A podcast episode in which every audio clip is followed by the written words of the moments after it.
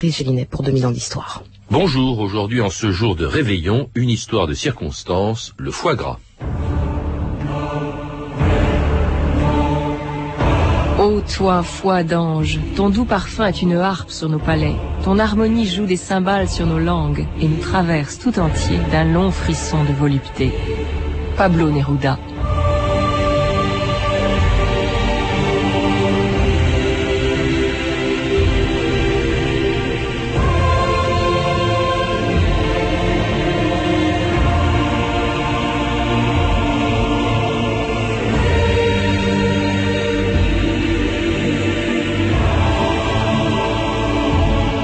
2000 ans d'histoire.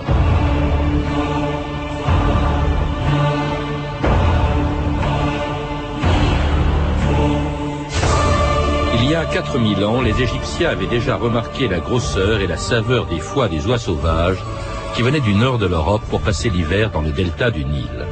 Ayant observé qu'avant chacune de leurs migrations, les oies mangeaient plus qu'à l'ordinaire pour se préparer à un long voyage, les Égyptiens se sont contentés de reproduire un acte naturel pour fabriquer les premiers foie gras de l'histoire. On ne sait pas si les volatiles appréciaient le traitement que leur faisaient subir les cuisiniers des pharaons avant de les passer à la casserole, mais depuis des siècles, de la vallée du Nil jusqu'aux fermes du Gers, de la table des Égyptiens jusque dans les cuisines des grands restaurants d'aujourd'hui, le foie gras reste un des plats les plus recherchés du monde, à condition bien sûr de savoir le préparer. Écoutez-moi, votre foie gras, il est trop cru. Et ce foie gras est poché à merveille, 25 minutes au four, à 140 degrés, température de l'eau 80 degrés, ni trop court, ni trop long. Il y a justement ce teint rose qu'il doit avoir comme il faut. Ce foie gras est cuit à la française. Là, vous voyez un lobe de foie gras. Et ce foie gras, il, a une belle couleur un peu euh, beige. Et un, foie gras, pour qu'il soit très bon, il faut qu'il soit entre 4 et 500 grammes maximum. Parce que ensuite, s'il est trop gros, c'est que la bête a été trop gavée. Et si elle est trop gavée, le foie gras, bien sûr, il continue à, grossir. Et après, à la cuisson, il va rejeter beaucoup plus de gras. Il faut qu'il soit entre 4 et 500 grammes, grand maximum. Mais moi, j'aime bien les foie gras de 400 grammes. Paul Vanier, bonjour. Vous êtes l'auteur chez Flammarion d'un abécédaire du foie gras, qui est un produit qui sera évidemment ce soir sur beaucoup de tables de réveillon, mais sur lequel on sait généralement pas grand-chose. Et d'abord que c'est un des plus vieux produits alimentaires de l'histoire. Oui, vous parliez de l'Égypte. Peut-être qu'on peut faire même remonter au pays de Sumer, puisqu'on a des, des preuves que qu'on avait déjà des oies et des canards dans ce pays, mais c'est évidemment avec les Égyptiens que commence la, la grande, bonne et belle histoire du foie gras. Mais est-ce qu'ils le mangeaient sous la forme où nous le mangeons aujourd'hui? Est-ce qu'ils faisaient du foie gras ou est-ce qu'ils ont tenté de manger le foie des, des oies sans, sans, les engraisser? Alors apparemment, ils ont dû commencer par les, les oies sauvages, mais on a là aussi les preuves sur des peintures, des, des, des tombeaux où l'on voit vraiment les, les, Égyptiens en train de gaver des oies, et donc je pense que s'ils les gavaient, c'était pour produire le foie gras. Et sous l'œil attentif d'une population hein, qui, euh, qui a joué un grand rôle dans l'histoire du foie gras, c'était les Hébreux quand ils étaient en Égypte. Oui, effectivement. Euh, là, ce, enfin, ce sont des conjectures, mais il semble que les Hébreux, qui étaient donc euh, travailleurs immigrés en Égypte, et c'est vu confier l'élevage des volailles. Et dans la religion juive, il y a beaucoup d'interdits alimentaires et consommer des oiseaux aquatiques était une façon de manger de la viande sans justement encourir les, les foudres de ces interdits grands producteurs de, foie gras, et, grâce à eux, au fond, par la diaspora, eh bien, on a retrouvé du foie gras dans toute l'Europe au, nord de la Méditerranée. C'est vrai, c'est vrai. Euh, il semble qu'on peut suivre un peu la production de foie gras et d'abord l'élevage des oies et des canards en suivant le, la diaspora juive euh, à travers bon le monde gréco-romain, le monde euh, d'Europe centrale et l'Espagne également. Et là, on a quasiment les deux courants qui vont se rejoindre en France pour nous donner le foie gras qu'on connaît aujourd'hui. Vous avez cité les, Romains, euh, Paul Vanier. Alors, vous vous rappelez qu'en fait, d'abord à Rome, on engraissait toutes sortes d'animaux, toutes sortes de volatiles, hein, et pas seulement des oies ou des canards. Je crois même qu'il y avait des pigeons, et surtout qu'on les engraissait d'une manière qui est totalement disparue aujourd'hui, c'est qu'on les engraissait avec des figues. Effectivement, euh, puisque le, nom en latin c'est Gecur ficatum, qui veut dire foie engraissé avec des, figues, mhm. et bizarrement c'est le mot ficatum, qui vient de figue, qui a donné le mot foie en français. Mhm. Donc c'est assez étrange. Mhm. Alors on n'emploie plus les figues aujourd'hui, encore que dans le Gers on s'est mis à essayer de nouveau engraisser des oies et des canards avec des figues. Ensuite, on a utilisé des céréales et notamment du, maïs, hein, qui est, je crois, le, grand aliment. Enfin, on y reviendra, euh, Paul Vanier. Alors, euh, ensuite, le foie gras disparaît, on a l'impression, pendant à peu près mille ans, entre la chute de l'Empire romain et, disons, le 15e, 16e siècle, on ne parle plus tellement de foie gras. Est-ce qu'il en existe plus sur les tables? Il semble bien qu'il en existe encore. Il en existe peut-être tellement qu'on n'en parle plus, puisqu'il est devenu un peu banal. On a, par exemple, l'exemple d'un roi visigoth qui, au 5e siècle, en faisait quasiment son plat du jour. Mmh. Euh, si on n'en parle plus, c'est peut-être que les les cuisiniers n'en parlent plus. On a quand même des traces dans beaucoup d'écrits euh, au hasard d'une recette où on voit justement que beaucoup de, cuisiniers des, grands de ce monde disent qu'ils ont euh, préparé une oie mmh. achetée justement chez des juifs. Puis il y a les Arabes aussi qui introduisent le, gavage, cette fois-ci non plus des oies mais, mais des canards. Et puis brusquement au XVIe siècle, on redécouvre euh, et on parle du foie gras, la revue de texte de Stéphanie Duncan. Et oui, après environ mille ans de silence, voilà qu'au XVIe siècle, hein, le foie gras dodu et bien portant réapparaît.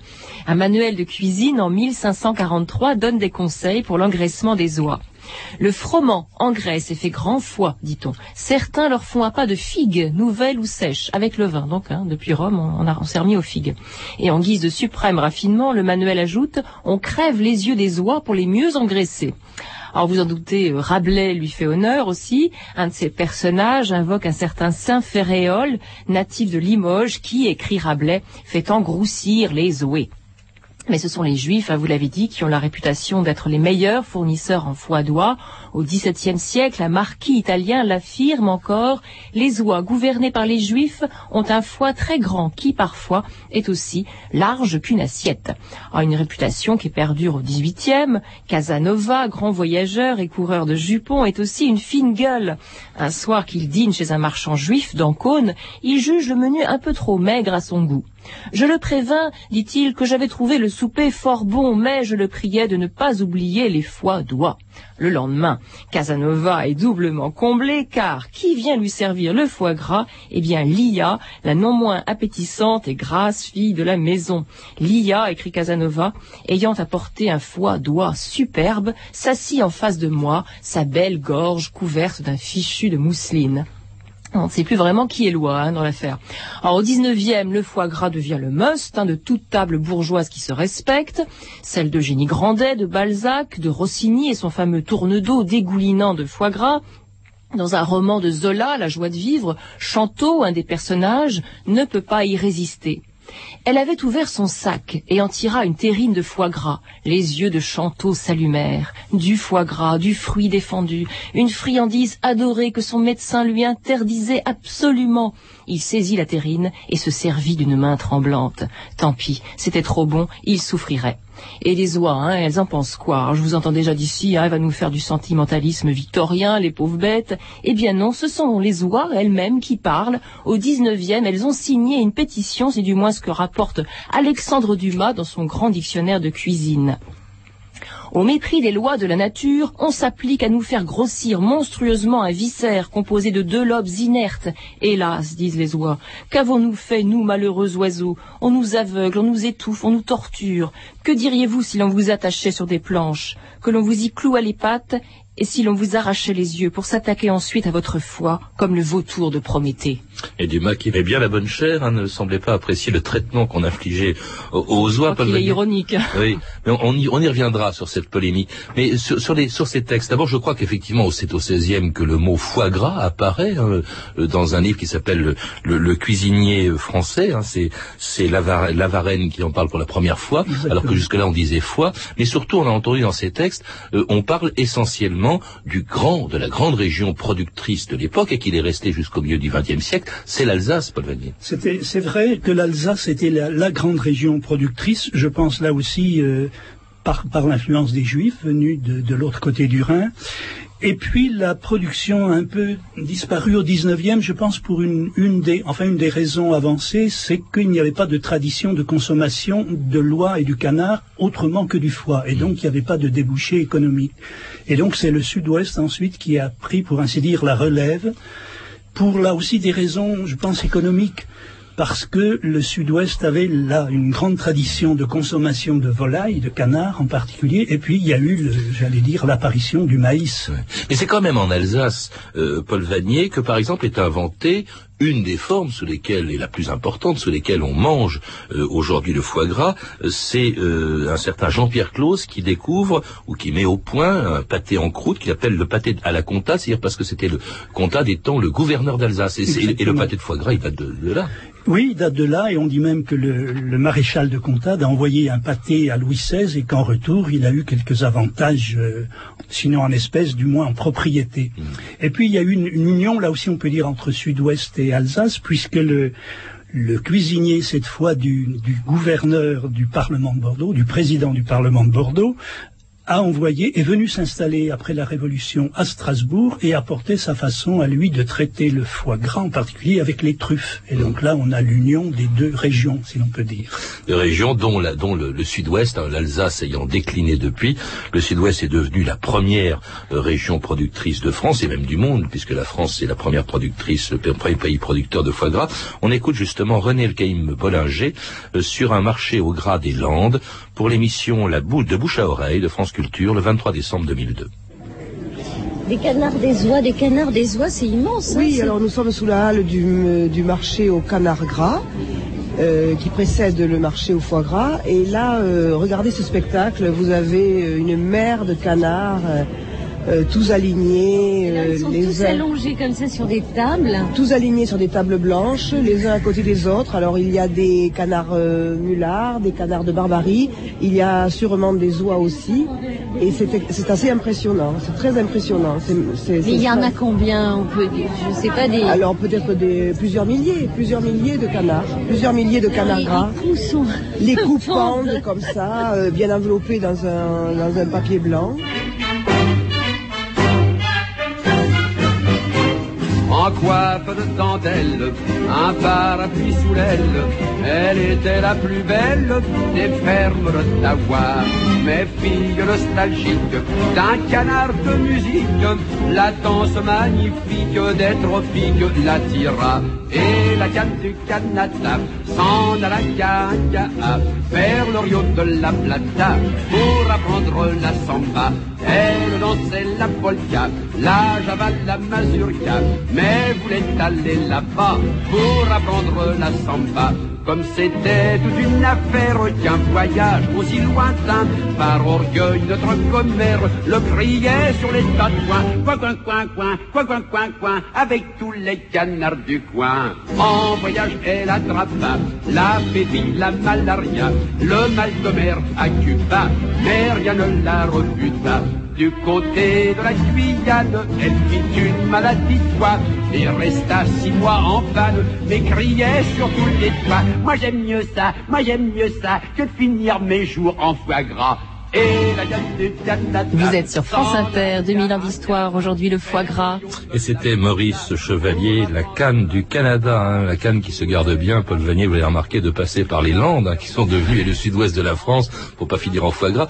Vous, vous disiez tout à l'heure que si le sud-ouest est devenu la première région productrice de France, et les Landes, le premier département euh, producteur de, foie gras, c'est d'abord à cause du maïs. Le maïs qui est venu remplacer le, millet, qui était la, céréale euh, employé jusque-là. Le maïs est arrivé donc euh, avec Christophe Colomb. Et le maïs avait cet intérêt pour les, paysans du sud-ouest, c'est qu'on ne payait pas de dîmes.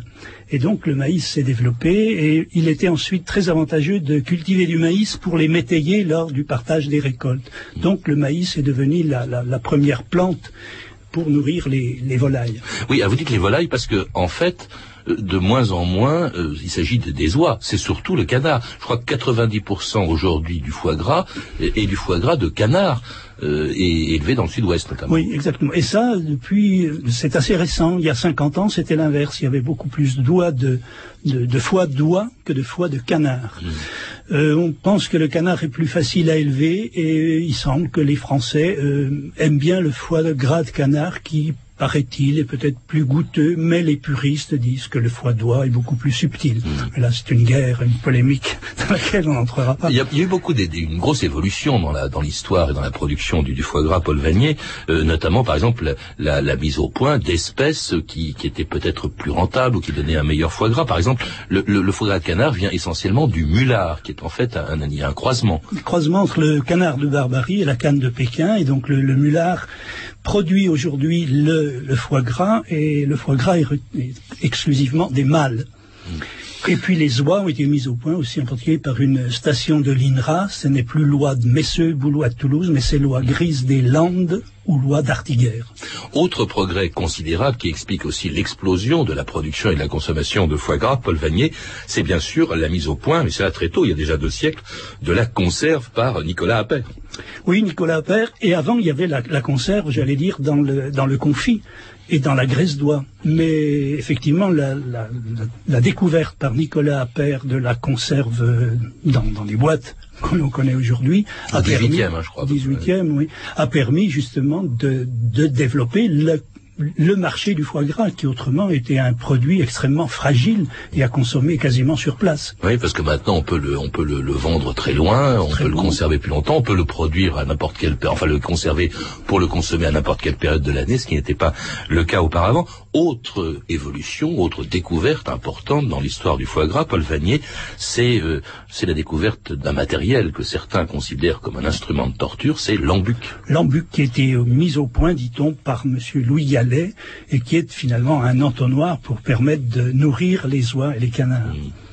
Et c'est bon, en quoi il consiste exactement? C'est un, entonnoir muni d'un tuyau qui permet de descendre l'alimentation jusqu'au jabot, jusqu'au gésier de la volaille, et donc de lui mettre directement la nourriture. C'est le principe, j'allais dire, des oiseaux qui nourrissent leurs petits, c'est de le mettre tout au fond du tube qui descend vers l'appareil. Bah là, là, peut-être qu'on les force un peu. En tout cas, le gavage est à l'origine d'une polémique qui oppose depuis un siècle les producteurs de foie gras aux défenseurs des animaux. Écoutez le gavage du noix dans le Gers, euh, enregistré par Pascal Fossat pour l'émission Le Pays d'ici en 1996. Je prends la bête, on la serre entre les jambes, entre les pieds, on prend l'embuc et on le met dans le bec. On met le maïs avec de l'eau, on met la machine en route et on tasse. On fait descendre. Et il faut tasser. C'est important pour faire le jabot de loi. Quand, parce que loi ne fait du foin qu'à un certain stade. Il faut arriver tous les matins et soirs en tassant le maïs, on dilate le jabot de la bête.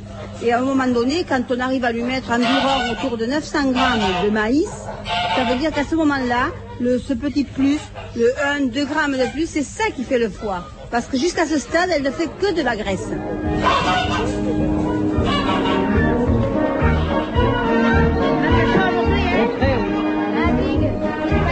La question qui fâche, hein, Paul Vanier, et puis qui est un objet de polémique depuis des années, est-ce que les oies souffrent quand on les gave? C'est ce que c'est ce qu'affirment beaucoup de gens. Oui, alors là, évidemment, il est bien difficile de répondre à la place de, la bestiole Là, on les a entendues, elles n'avaient pas l'air d'accord. Hein. Elles n'avaient pas l'air d'accord, vous savez, même quand elles sont d'accord, le, cri de loi n'est pas très agréable, il faut hmm. dire. Bon, ce qu'on peut dire, c'est d'une part que le, gavage dure de 2 à 4, 6 secondes, deux fois par jour. Euh, ce qu'il faut dire aussi, euh, c'est que les oies et les canards qui sont gavés euh, accourent lorsque le gaveur, la ah personne, oui, donc si elles étaient très très malades ou très souffrantes, je pense qu'elles se sauveraient. D'autre part, il y a eu quand même toute une série d'études depuis déjà pas mal d'années par des stations de l'INRA qui ont mesuré aussi bien le comportement des animaux que les réactions physiologiques. Et donc là, on est arrivé aux conclusions, j'allais dire scientifiques. On est bien obligé d'en tenir compte puisqu'on n'a que ce barème. Le reste, c'est une question, j'allais dire, de, de sentiment, sinon de sentimentalité. C'est que le, stress provoqué par le gavage est moins important que le stress provoqué, par exemple, par la capture de l'animal lui-même pour le soigner ou pour le, pour le rentrer. Et qu'au bout de deux jours, toute, toute manifestation de stress a disparu. Voilà ce qu'on peut dire. En plus, le gavage ne touche à aucun organe euh, digestif. C'est simplement faire accepter, je, je, dis bien accepter, parce que si l'animal le refuse, vous, ne, vous ne gaverez pas. ça, c'est ce que disent les producteurs, et on les comprend, mais ouais. bon, euh, à vrai dire, c'est ce que vous disiez, on n'a on a pas la vie des oies là-dedans, hein, ou des canards. Non, non, bien sûr, bien sûr. Alors, au, autre sujet de polémique, on dit souvent qu'en forçant, parce que c'est un peu l'alimentation forcée, qu'en forçant les oies ou les canards à manger, on fabrique un foie malade. Oui, alors ça, là aussi, il faut, faut, remettre un petit peu les, les, les pendules à l'heure. Le, le foie euh, engraissé, donc, qui est en état le stéatose, qui veut dire qu'il a accumulé de la graisse, n'a aucun élément pathogène, ni aucun virus, ni aucun microbe, et qu'il continue de fonctionner.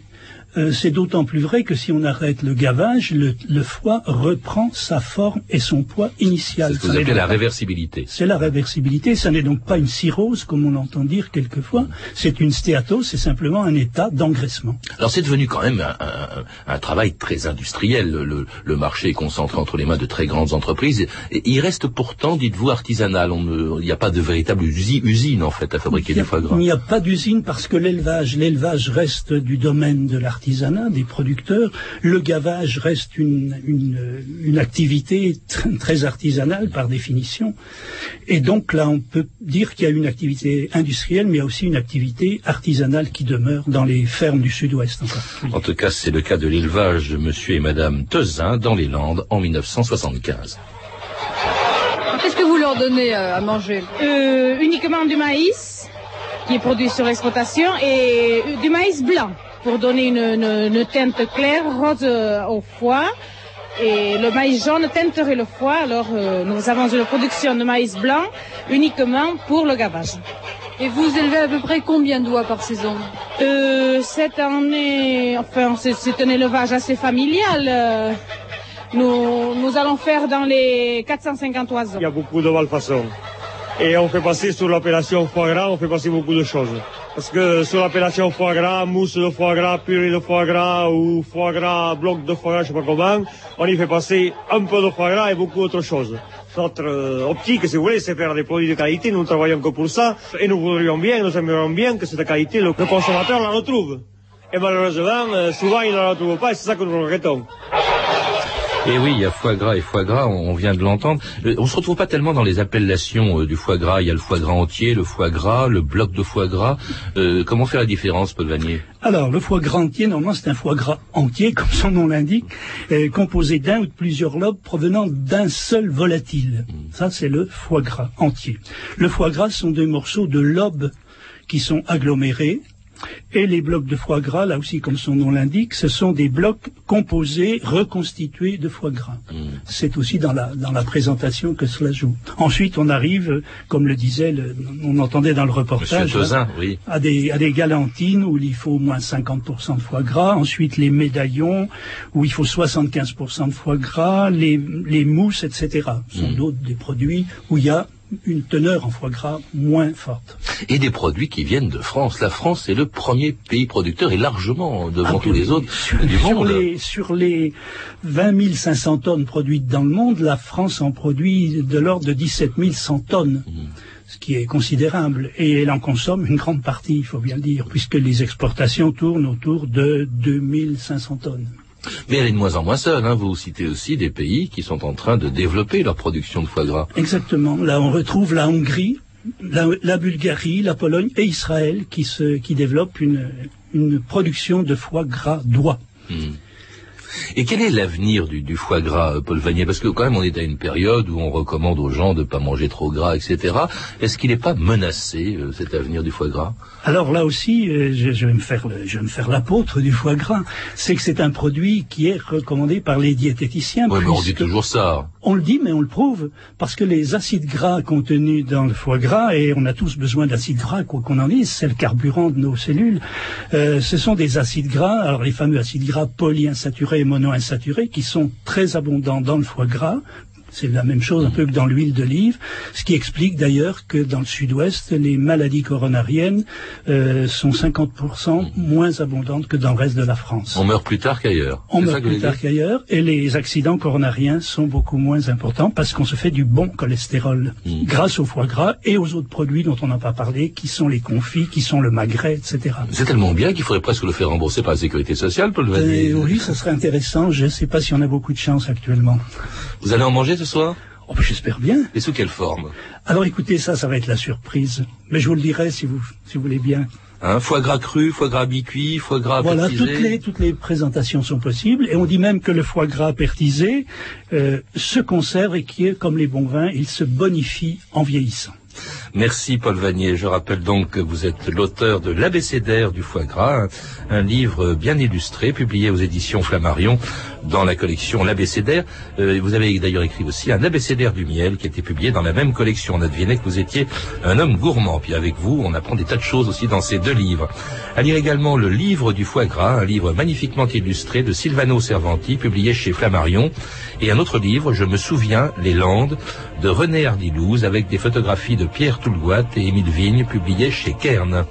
Vous avez pu entendre un extrait du film Cher Martha de Sandra Nettelbeck. Vous pouvez retrouver ces renseignements en contactant le service des relations avec les auditeurs au 0892 68 10 33, 34 centimes d'euros la minute ou consulter le site de notre émission sur franceinter.com. C'était 2000 ans d'histoire à la technique Gaëtan Colli, documentation Claire Destacan et Claire Tesser, revue de texte Stéphanie Denk.